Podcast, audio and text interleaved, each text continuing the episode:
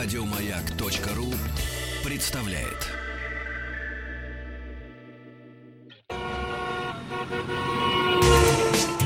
Супротек представляет главную автомобильную передачу страны. Ассамблея автомобилистов. Супротек. Добавь жизни. Здравствуйте, уважаемые дамы и господа. Это действительно главная автомобильная программа страны Ассамблея автомобилистов. И в ближайшей части с вами будут Олег Осипов. Добрый вечер, дорогие друзья. И Андрей Осипов. Да, и Андрей Осипов. Сегодня у нас такой небольшой семейный сабантуйчик здесь мы устроим. И сразу скажу, что немало времени посему будет отведено ответом на ваши, уважаемые наши радиослушатели, вопросы. Вы можете уже сейчас их присылать. Прежде всего, мы будем отдавать предпочтение тем вопросам, которые будут оставлены на сайте автоаса.ру. Ну, и они уже есть, должен заметить. И это хорошо. И, конечно же, чуть позже заработает телефон в нашей студии, телефон прямого эфира, который мы все непременно вам объявим. Но начнем с темы. Хотел бы я коротко обсудить живую и трепещущую, можно в одно слово, животрепещущую тему. Так. Потому что народ проснулся после Нового года. Доброе утро. Отправился в салон непосредственно, да? А там? Там ему сказали: здравствуйте. Но обратите внимание на цены. А цены, на самом деле, поползли вверх. Ты знаешь, это мне напоминает современные магазины, особенно аптеки. Сейчас вот везде ты можешь идти около витрин, там разные ценники будут, но всегда у кассы будет написано: цены уточняйте на кассе. Нет, ну там все понятно, там прайсы уже прямо вот так и стоят, понимаешь, так. На машинах, и они действительно выросли.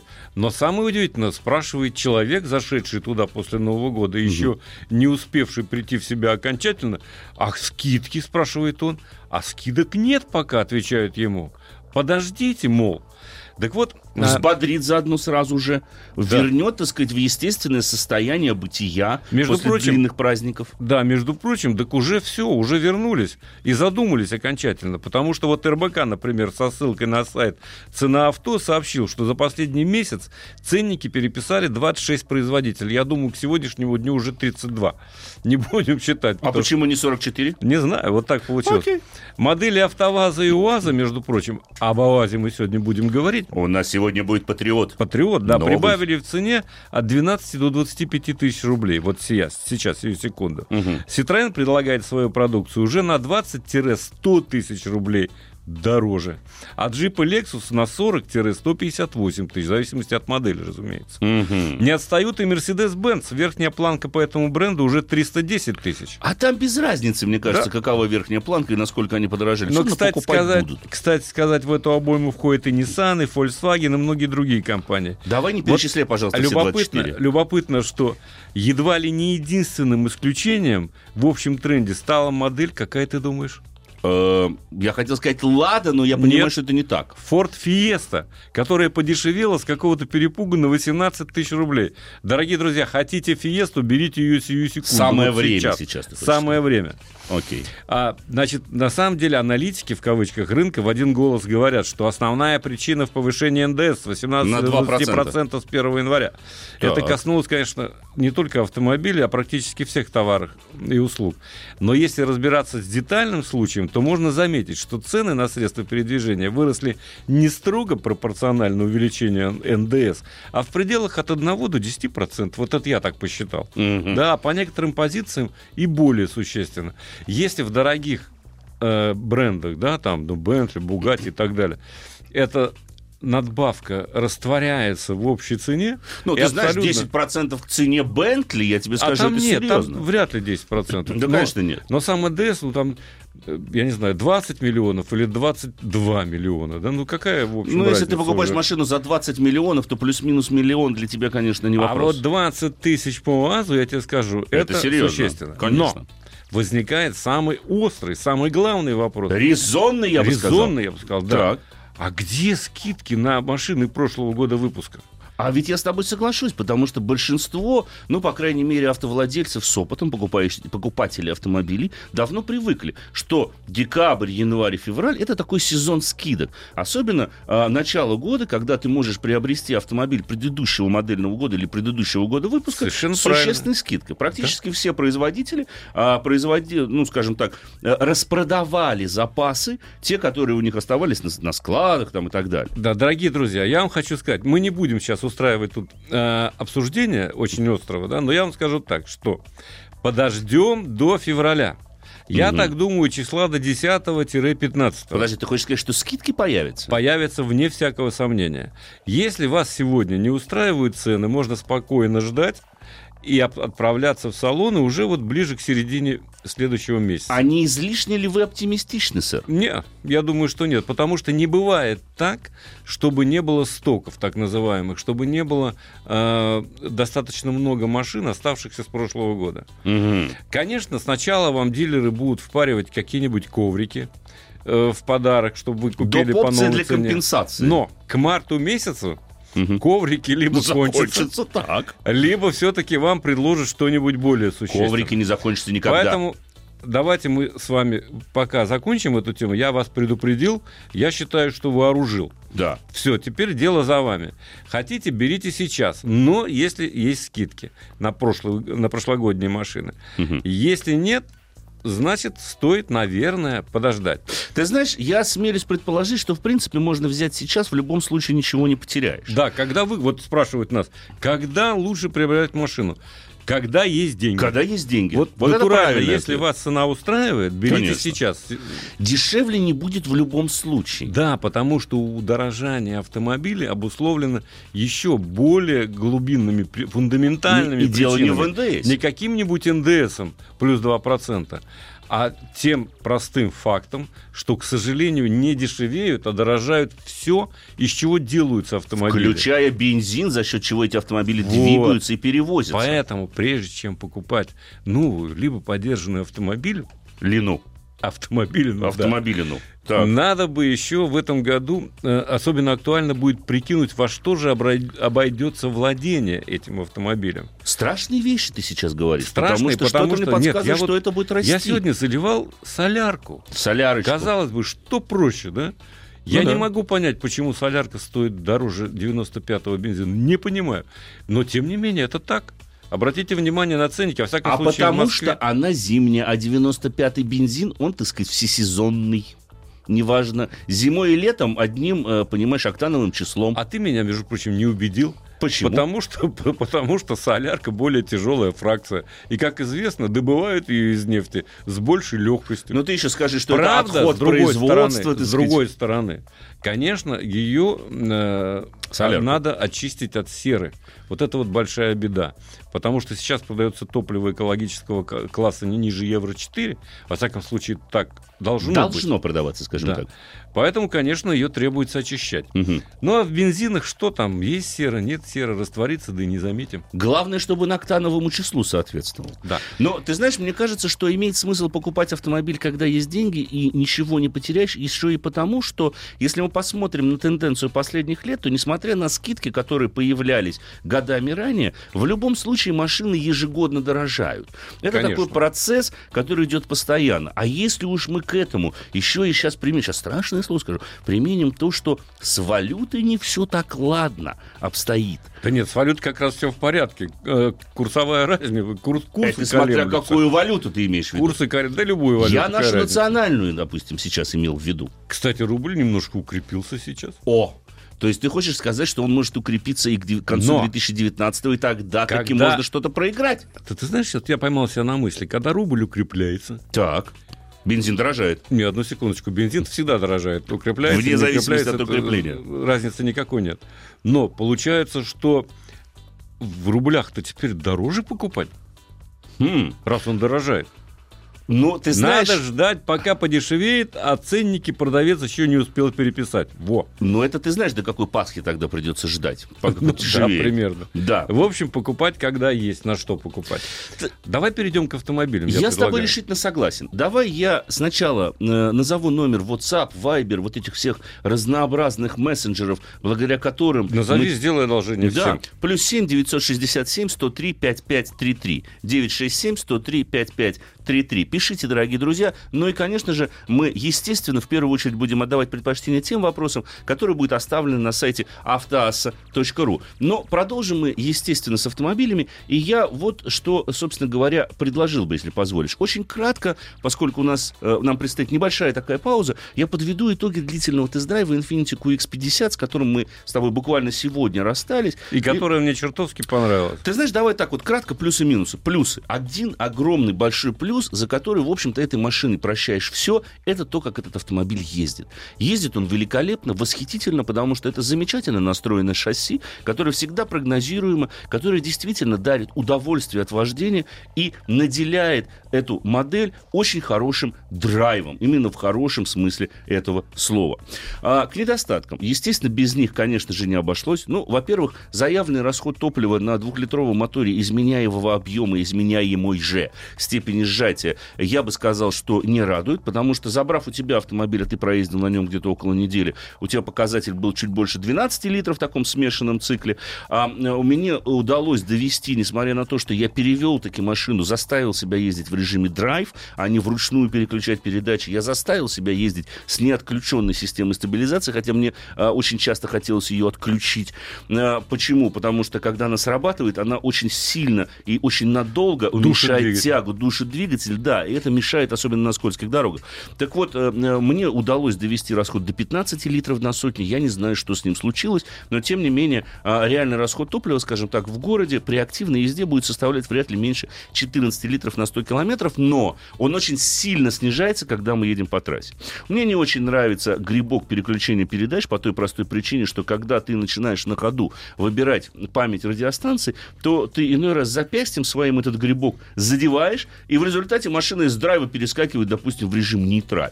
Там ведь электронный джойстик теперь стоит, и да, паркинг включается. Вот эти эксперименты с рукоятью переключения передач, конечно, таков они... тренд современного автомобилестроения. Никуда с этим не денешься.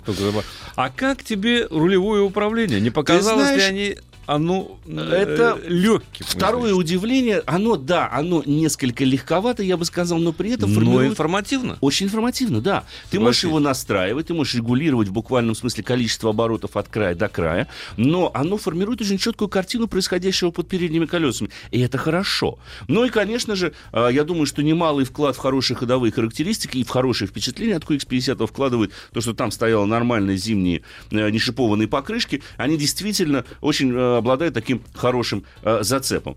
А через несколько буквально минут или даже секунд мы подведем итоги тест-драйва другого совсем автомобиля. Главная автомобильная передача страны. Ассамблея автомобилистов. Начинают поступать ваши вопросы, уважаемые дамы и господа, и мы, конечно же, на них обязательно ответим, и прежде всего будем отдавать предпочтение тем вопросам, которые будут оставлены на сайте автоаса.ру. Ну а пока до новостей я предложил бы рассказать о другом автомобиле, который среднего ценового сегмента, я бы так сказал. Да, среднего. Это дизельный Санта-Фе. Дизельный Санта-Фе. Или Хёндэ, правильно говорить, все-таки Хёндэ. Хёндэ Санта-Фе. Хёндэ Санта-Фе с дизельным силовым агрегатом, заметим. Да, дизельный, который я, кстати говоря, испытывал, скажем так, на разных моделях концерна Хёндэ Киа. 2.2. Мотор. Да, 2.2 мотор, который развивает 200 лошадиных сил, выдает, между прочим, недюжинный крутящий момент 440 ньютон-метров. Причем, что самое интересное, в диапазоне от 1750 оборотов, то есть практически с холосты, до 2750. Угу. А, конечно, двигатель изумительный, но... Самая главная, отличительная, с моей точки зрения, черта этого автомобиля — он живой. Ты когда в нем сел, ты, по-моему, понял, почему я так говорю. Ты знаешь, я бы сказал, что он излишне живой, и вот не побоюсь этого слова. Тем не менее, вот ты знаешь, садишься в иные модели современные, так. Тишь и гладь, и божья благодать. Ты не понимаешь, ты где вообще находишься. Ты в автомобиле, вокруг тебя реальная жизнь, или ты где-то в каком-то коконе, который не пропускает ничего извне. Этот Санта-Фе пропускает, более того, заявляет о себе. Пропускает извне для автомобиля звучит несколько странно. Не извне. Он, понимаешь, он вибрирует, грубо говоря. А вот все-таки это плохо. От нас, да, плохо, но он заявляет о том, что он живой, что он готов, поскольку двигатель действительно достаточно такой бойкий, да. Он заявляет о себе в том числе и тем, что есть незначительные вибрации. Более того... А может быть, это некая нервозность в ожидании? Но когда ты едешь, когда ты набираешь скорость, то вот эта вибрация, она практически становится неощутимой. Да, на ходу ее нет. На ходу ее нет.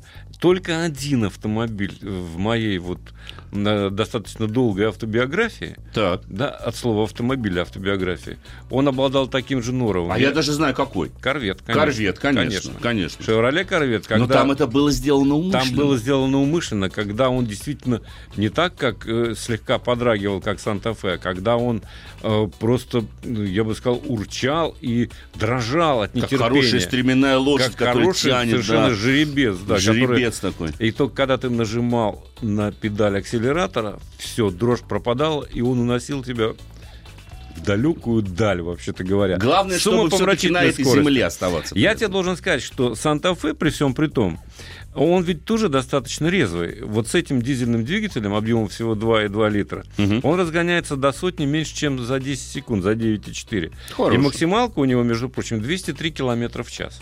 Угу. Но мне понравилось шасси, которое настроено, с моей точки зрения, вполне себе адекватно. Почему? Потому что, во-первых, да и руль сам, хотя он снабжен электроусилителем, да. Там меньше 3 оборотов, 2,7 оборота достаточно от упора острый. До упора, достаточно острый, можно сказать. Кроме того, радиус разворота у этого достаточно большого автомобиля, который может быть 7-местным, естественно, 5 или 7-местным. Так вот, радиус разворота составляет минимум 5,7 метра, 5,71, если точно. То есть это совсем немного. Для такого длинного автомобиля около 5 метров, 4770, если быть точным совершенно. То есть автомобиль достаточно большой. Причем он 7-местный при этом. Да, может быть 7, может быть 5, но вот да. Сложил 2 сиденья, будет 5. Расправил. И, кстати, при этом все равно багажник получается плоский, абсолютно ровный пол, что, в общем-то, чертовски хорошо. Ну, вот если он семиместный, если все 3 ряда сидения разложены, только в этом случае 328 литров. Но если же сложить третий ряд, уже 1016 литров. Ого! Под поклажу, да. А если сложить 2 ряда, то 2019.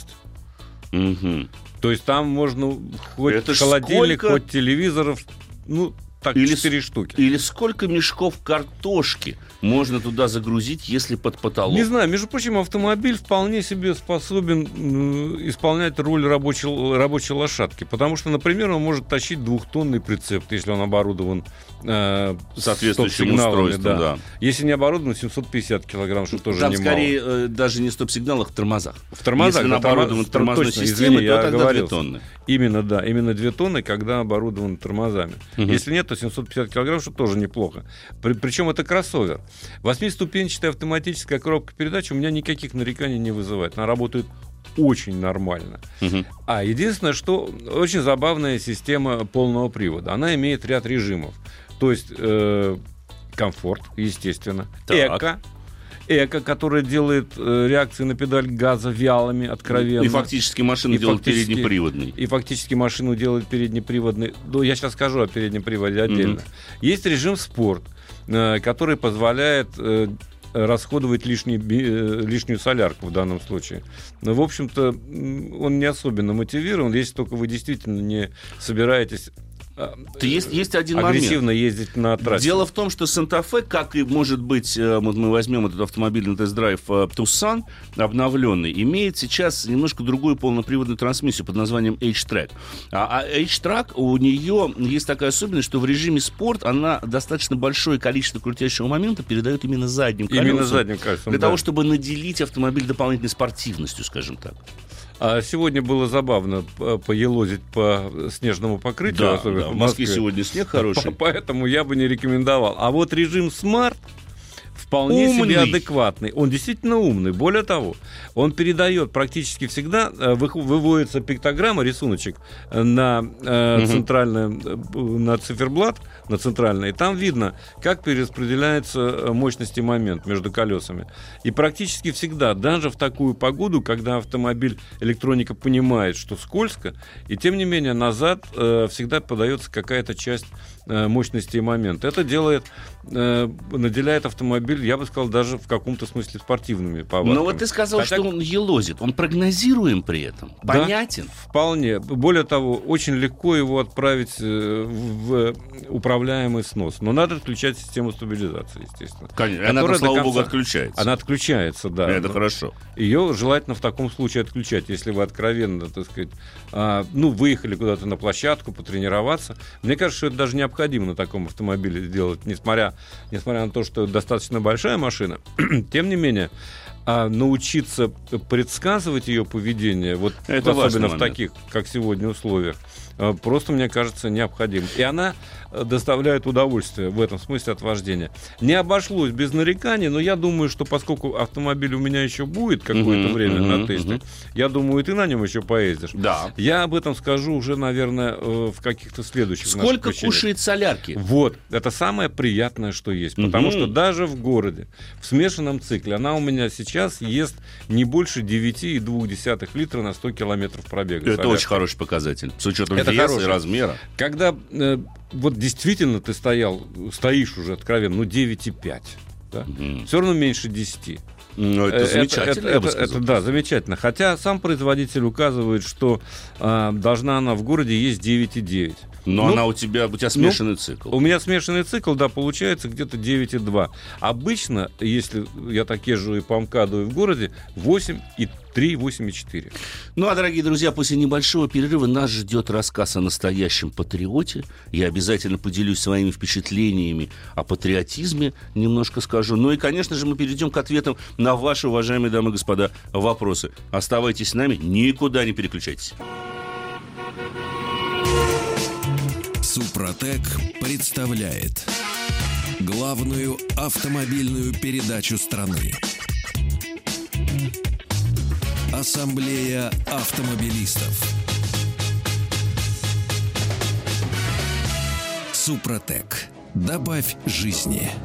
А знаете ли вы, дорогие друзья, что генеральный партнер Ассамблеи автомобилистов, компания «Супротек», гораздо на выдумку, чем по праву, в общем-то, и гордится. И речь не о том, что она выдумала саму Ассамблею, эту передачу, которая радует вас уже, в общем-то, который год, а о том, что в каждом из товаров этой компании есть такая определенная хитрость. Взять, например, такую простую вещь, как силиконовая смазка, которую, в общем-то, выпускают множество самых разных фирм. Казалось бы, чем здесь можно удивить потребителей? Взял специальный полимер, налил в банку и продавай. Но нет.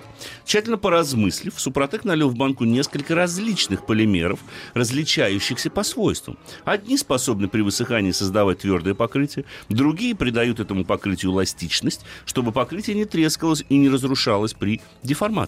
Смазка от Супротек так и называется — силиконовый воск, поскольку создает прочный, эластичный слой, а не жидковатое, такое маслянистое покрытие, как многие другие смазки. Приобрести силиконовый воск можно на сайте suprotec.ru, так же, как и узнать про него подробнее. Вся эта информация, кстати говоря, пригодится вам, чтобы выиграть в нашей традиционной викторине, которая пройдет в пятницу, и ожидают вас, дорогие друзья, весьма и весьма хорошие призы. В общем, человек любит смазку, ласку. Не надо. А поверхность — чистую смазку. И краску. Также покраску. Да. Хорошо, замечательно, да. Отлично. Но ты обещал тут поговорить не только... О патриотизме. О патриотизме, да. Да. Возвращаемся на землю. Дело в том, что, дорогие друзья, побывал у меня в руках новый УАЗ Патриот. Я вам скажу сразу, что внешне вы новые от старого таки не отличите, потому что они одинаковы с лица и, в общем-то, одинаковы с кормы. А светодиодные фонари появились? Светодиоды и были ранее, остались они и теперь. Куда ж без светодиодов, этих маленьких забавных точечек, образующих странный узор на Патриоте? Нет, я-то не считал, вот скажу тебе честно. Видишь? Самое главное, что теперь... вместо прежнего двигателя устанавливается мотор ZMZ PRO. И это таки серьезно.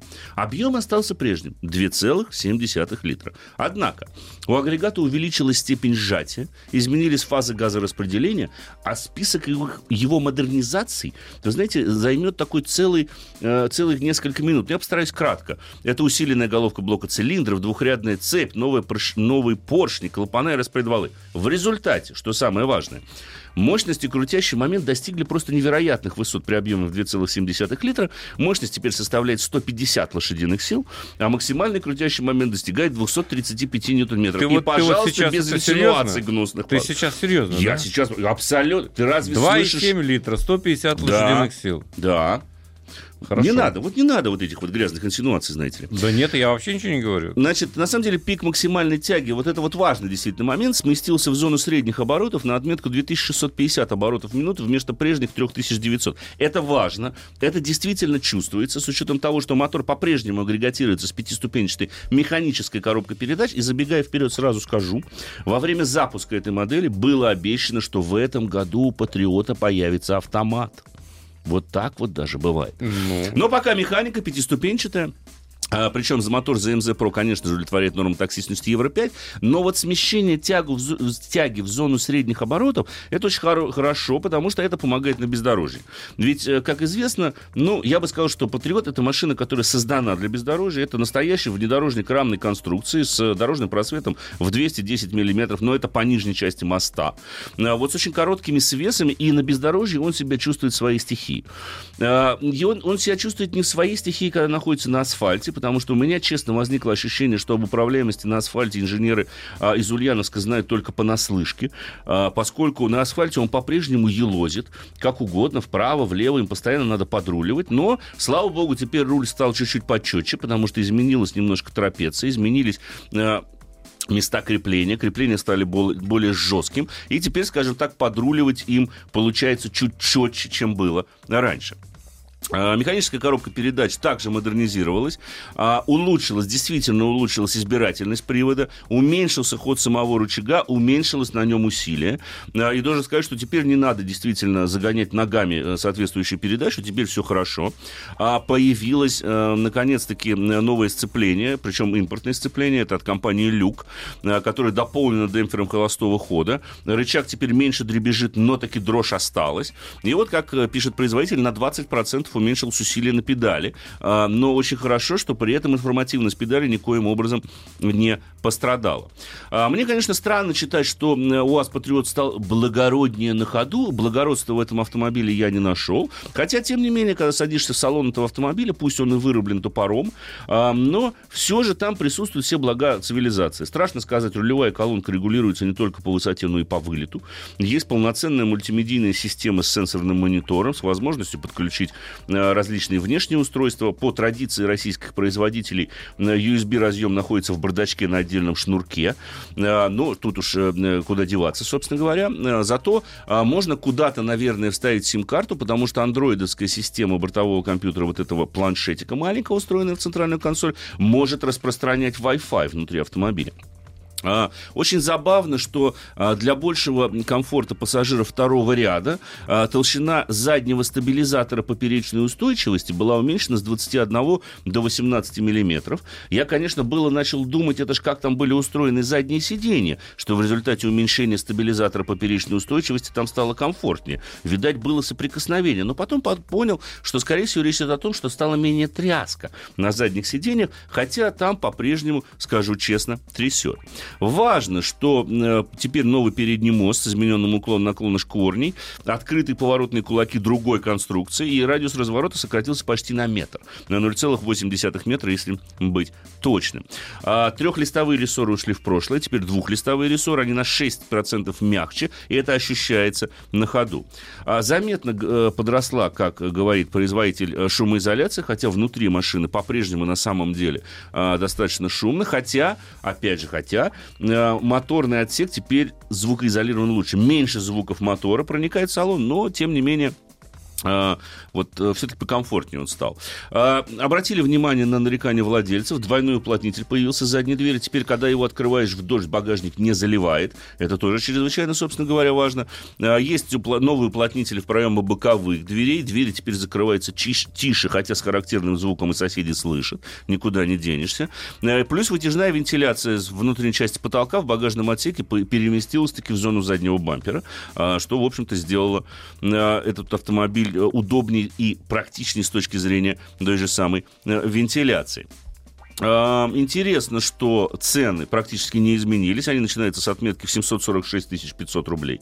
И топовая комплектация «Патриота», которая у меня и была на тест-драйве, стоит всего 1 миллион 49 тысяч. С учетом того, что там есть все необходимые регулировки, как я уже сказал, там есть тот же самый мультимедийный центр, там есть возможность заблокировать задний дифференциал, есть понижающий ряд трансмиссий. В общем-то, настоящий внедорожник за такие деньги, ну, за исключением, пожалуй, что Нивы, не найти. А если учитывать и размер автомобиля, а «Патриот» вовсе не мал, то, в общем-то, это одно из самых выгодных предложений на нашем рынке, потому что любой другой рамный внедорожник будет стоить существенно дороже, если не брать китайцев, а брать их не надо, как известно. Поэтому уж лучше отдать предпочтение. Да, пока это опасно. Я очень хочу надеяться, что УАЗ все-таки обратит внимание и на надежность выпускаемой продукции, потому что зазоры плавают. Как я сказал, по асфальту машина по прямой едет с трудом. Да и максимальная скорость 150 км в час — это тоже как-то странно по меркам современного автомобилестроения, не говоря уже о том, что действительно с моторов 2,7 литра снимать 150 лошадиных сил, это уже, ну, в общем-то, вчерашний век. Неплохо было бы... Не слишком современно это звучит, я бы сказал. Неплохо было бы поставить на него дизель, но самое главное, что он действительно стал... По-прежнему очень хорошо ездит на бездорожье. У него адекватная и понятная система полного привода. Вполне себе адекватный руль на бездорожье же. Вот, он лихо метет кормой. Ну, от упора до упора там оборота 3,5. Ты знаешь, их стало меньше. И самое главное, за счет того, что вот радиус разворота уменьшился практически на метр, он, в принципе, стал чуть удобнее и в повседневной эксплуатации. Прежде всего, там, в том же самом городе. Слушай, а вот рессоры задние... Все-таки два листа, а грузоподъемность не уменьшилась? Не изменилась, нет. Она никоим образом не уменьшилась. В общем-то, эта характеристика осталась точно такой же. И это, опять же, важно. То есть они стали просто толще и мощнее сами по себе рессоры, несмотря на то, что они стали мягче. Дело, то... Да, это хорошо. Хорошо, там что не так, что тупо убрали один лист. Нет. Слава богу, так сказать, они подумали, потому что, что касается вот управляемости на скользких покрытиях, на бездорожье, тут все обстоит очень неплохо. «Патриот» действительно надежный автомобиль в этом смысле, то есть он ездит, он вообще рассчитан на тех людей, на рыбаков, на охотников. То есть вряд ли кто-то покупает себе «Патриот» для каждодневной эксплуатации в городе. Это, как минимум, на мой взгляд, глупо. Эта машина не подходит для городской эксплуатации. Не очень уютно, да, но, тем не менее, для сельской местности, скажем так, для тех мест, где дорог нет вообще, «Патриот» подойдет вполне себе прекрасно. Переходим, я думаю, что к ответам на вопросы наших уважаемых радиослушателей. Если сердце печаль, к «Патриоту» причаль. Это хорошая пословица. Итак, номер WhatsApp и Viber +7 967 103 55 33. Ну и телефон нашей студии мы все непременно должны произнести 728 7171, код Москвы 495. Пожалуйста, звоните, пишите. Начнем с тех вопросов, которые оставили на сайте автоаса.ру. Алексей из Казани нас спрашивает: можно ли буксировать автомобиль на роботе? В данном случае речь идет о «Ладе». Да, можно. Главное не превышать той нормы, которая заложена самим производителем, я имею в виду по весу, и делать это все-таки аккуратно, избегая пробуксовок, потому что надо понимать, роботизированная коробка передач, которая устанавливается в данном случае на «Ладе», это, по сути, та же самая механика, но с электронным приводом педали сцепления. И как у механической коробки, если вы, буксируя другой автомобиль, начнете пробуксовывать ведущими колесами, в данном случае, опять же, передними, то вы сожжете просто диски сцепления. Неважно, робот у вас, либо та же самая механика. То есть нужно избегать пробуксовок. Я понимаю, что зимой это делать непросто. Денис спрашивает наше мнение о переводе машины на газ. На газ. Экономия, раз. Экономия, безусловно. Долговечность. Да. Дополнительный ресурс. Да. Но главное, чтобы газовое оборудование было хорошим. Вот. Главное не экономить на газовом оборудовании и не экономить на тех, кто устанавливает. Сейчас немножко правило ну, скажем так, более демократичные, да, чтобы узаконить машину стали. Да. Поэтому, конечно... Но я бы задумался, стоит ли выбирать метан. Может быть, лучше пропан-бутан. Заправок больше элементарней. Заправок больше элементарно, он легче и реже взрывается, я бы так сказал. А теперь я предлагаю поприветствовать дозвонившегося к нам радиослушателя. Добрый вечер. Добрый вечер. Добрый вечер, уважаемые. Это я? Меня слышно? Да, это слышно. Вы. Ну, если вы себя узнаете, то это таки вы. Ну, я просто радио отключил. Это правильно. Это вас красит. Представьте, пожалуйста, откуда вы? Да, меня зовут Максим, да, Москва. Очень приятно, Максим, слышим вас. Да, взаимно, да. Подскажите, вот, пожалуйста, как вариант. Вот у девушки Шевроле Круз 2011 года. Так. Нареканий вообще никаких нет, но все-таки как-то пора менять. Скорее всего, возможно, посыпется. Ну, в общем, как вариант. Вот предварительно рассматриваем, если поменять, наверное, нам как, ну, может быть, Mazda CX-5. Хороший выбор. Очень хороший выбор. Отговаривать вас не буду. Единственное, что я бы все-таки рекомендовал не экономить на полном приводе, а взять все-таки полноприводную модификацию. Да, можно взять переднеприводную, честно. Но с полным приводом будет лучше. Вот особенно сейчас, зимой, в таких условиях, полный привод гораздо лучше себя зарекомендовал. Причем неважно, с каким мотором. Возьмете ли вы двухлитровую версию или с мотором 2,5, и та едет очень хорошо. Вообще, если вы задумались о вот этих вот компактных кроссоверах этого ценового сегмента, размера, то я вам могу сказать, что здесь, в принципе, два лучших автомобиля. Это как раз-таки Mazda CX-5, ну и, пожалуй, Volkswagen Tiguan. Эти машины наиболее хороши и сбалансированы по своим потребительским свойствам и, конечно же, по своим ходовым характеристикам. Слушай, а вот этот двигатель 2.3 Турбо. Появился он уже? На CX-5 его нет, он устанавливается на CX-9, но сейчас он дебютирует на обновленной Mazda 6. Там как раз... Значит, появится. Да, поэтому 231, если не ошибаюсь, лошадиная сила. Но это уже ураганчик такой маленький был. Посмотрим, возьмем, правда, ближе к весне, когда эти машины появятся в пресс-парке офиса Mazda в России. Я сегодня как раз, как ты знаешь, говорил. Возьмем обязательно, причем постараемся на достаточно длительный срок для того, чтобы понять именно как он при каждодневной эксплуатации, как дела обстоят с расходом топлива, потому что, ну, зачастую, мы с тобой не раз об этом говорим, те люди, которые предпочитают активный стиль вождения, абсолютно нелогично для них выбирать какие-то малообъемные моторы, экономить на это. Лучше взять мотор большего объема и большей мощности, потому что если вы будете ездить точно так же, как вы привыкли, то как раз-таки более мощный силовой агрегат может оказаться, как это ни странно, чуть экономичнее, чем вы возьмете малообъемник и будете его постоянно раскручивать. Очень скоро, дорогие друзья, к вам вернемся. Главная автомобильная передача страны. Ассамблея автомобилистов. Ну что ж, продолжаем. Оставшееся время, дорогие друзья, будет отведено исключительно вам. WhatsApp, Viber, +7 967 103 5533. Ну и телефон нашей студии 728 7171, код Москвы 495. Скажем сразу добрый вечер. Добрый вечер. Да, здравствуйте. Здравствуйте. Представьтесь, пожалуйста. Сергей меня зовут. Очень приятно. Знаете, в сентябре купил Альмеру. Так. Заправил полный бак 50 литров. 500 километров проехал. Угу. Это нормально. Ну, 10 литров на сотню у вас получилось. Да, знающие, не ездил на таких машинах раньше, знающие говорят, ну подожди, Сергей, притрется, будет... 6000 на одометре.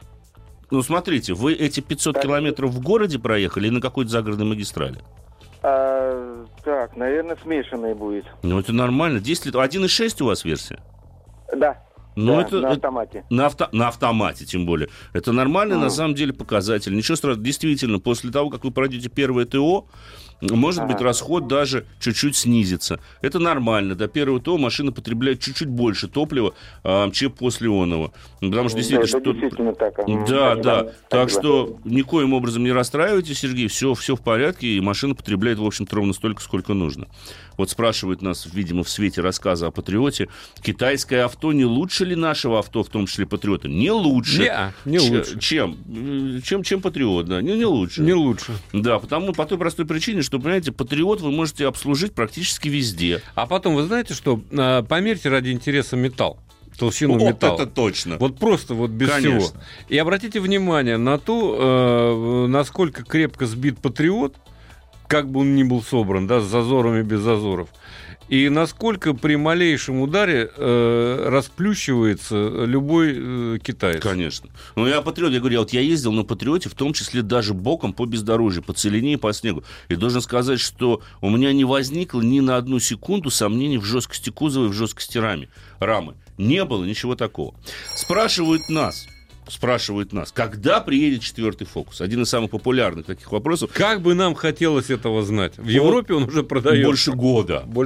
Но да. Все связано с тем, что пока, я так понимаю, что не могут наладить его серийное производство здесь, в России. Ну и плюс, наверное, есть вопрос все-таки рынок, к ценообразованию. Будем надеяться, что в этом году он таки до нас доедет. Добрый вечер. Здравствуйте. Здрасте. Представьтесь, откуда вы? Василий, город Москва. Подскажите, пожалуйста, вот что могли бы сказать о Mercedes GLS? Новом? Да. Ну, там много зависит от мотора. Какую версию вы смотрите? Дизель, 3.5. 3.5 дизель. Ну, это, кстати говоря, нормальный дизель, в общем-то. Хотя уже, по-моему, если не ошибаюсь, в него придется мочевинку добавлять при каждом ТО. Либо эту жидкость... AdBlue, как я ее называю. AdBlue, да? Да, AdBlue. Ее надо добавлять. Но она, кстати, это не так уж и дорого. По большому счету, от ТО до ТО, в общем-то, хватает этой жидкости. Машина, конечно, комфортная, как любой Мерседес. Я бы не сказал, что я в восхищении от ходовых характеристик этого автомобиля. Ну, о внешности говорить не буду. Но, по крайней мере, вы должны понимать, что за Мерседес придется платить, в том числе на сервисе. Это связано с тем, что он достаточно дорог в обслуживании, никуда от этого не денешься. Но, в общем-то, несмотря на достаточно приличного объема дизельный силовой агрегат, он вполне себе экономичен и обладает очень неплохими характеристиками именно по тяге по моменту. То есть эта модель вполне себе динамична. Основные нарекания связаны с надежностью. Это прежде всего электрика и автоматическая коробка передач. Вот что страдает. Ну и он в каком-то смысле чувствителен к качеству солярки. Об этом надо помнить, и заправляться придется на хороших заправках. Впрочем, вы живете в Москве, так что я думаю, что этих проблем быть не должно.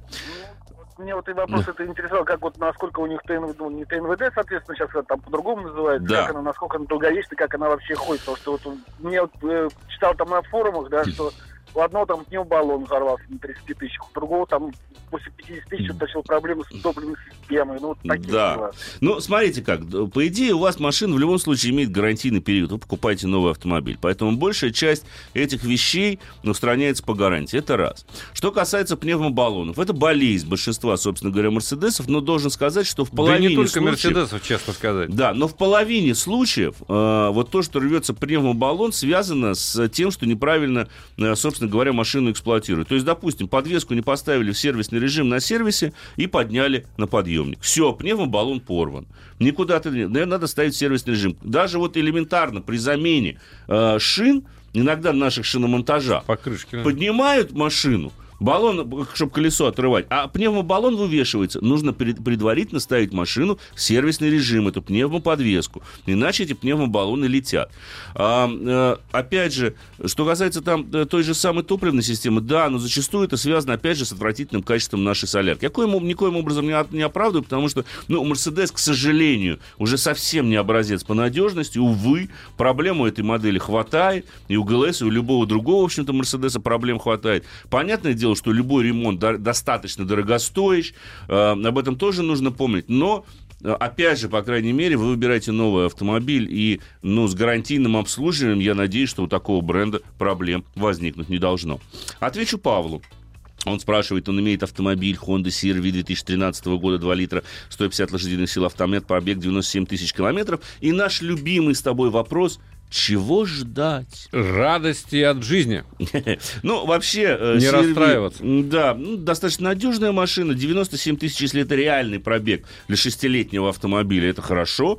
По идее, он не должен обладать какими-то, проблемами наделить в ближайшие еще 1020-30 километров. С мотором там, в общем-то, все в порядке. Двухлитровый силовой агрегат «Атмосферник» на 150 лошадиных сил ездит долго, ездит достаточно надежно, но опять не самый быстрый мотор, понятно, что не самый быстрый, но вполне себе ресурсный. Ты знаешь, я скажу так, CR-V вообще редко покупают для того, чтобы ездить быстро. Это не машина для быстрой езды. Это правда. Это не драйвовая машина, это типичный такой городской кроссовер, который более подойдет, скажем так, для степенной каждодневной эксплуатации в городе и немножечко, а совсем чуть-чуть за пределами города. Там легкое бездорожье какое-то им подойдет. Все, дорогие друзья, время нашей программы подошло к концу. И с вами были Олег Осипов. Всего доброго, дорогие друзья. И я, Андрей Осипов. И, как обычно, берегите себя. До скорых встреч. Ассамблею автомобилистов представляет Супротек. Еще больше подкастов на радиомаяк.ру.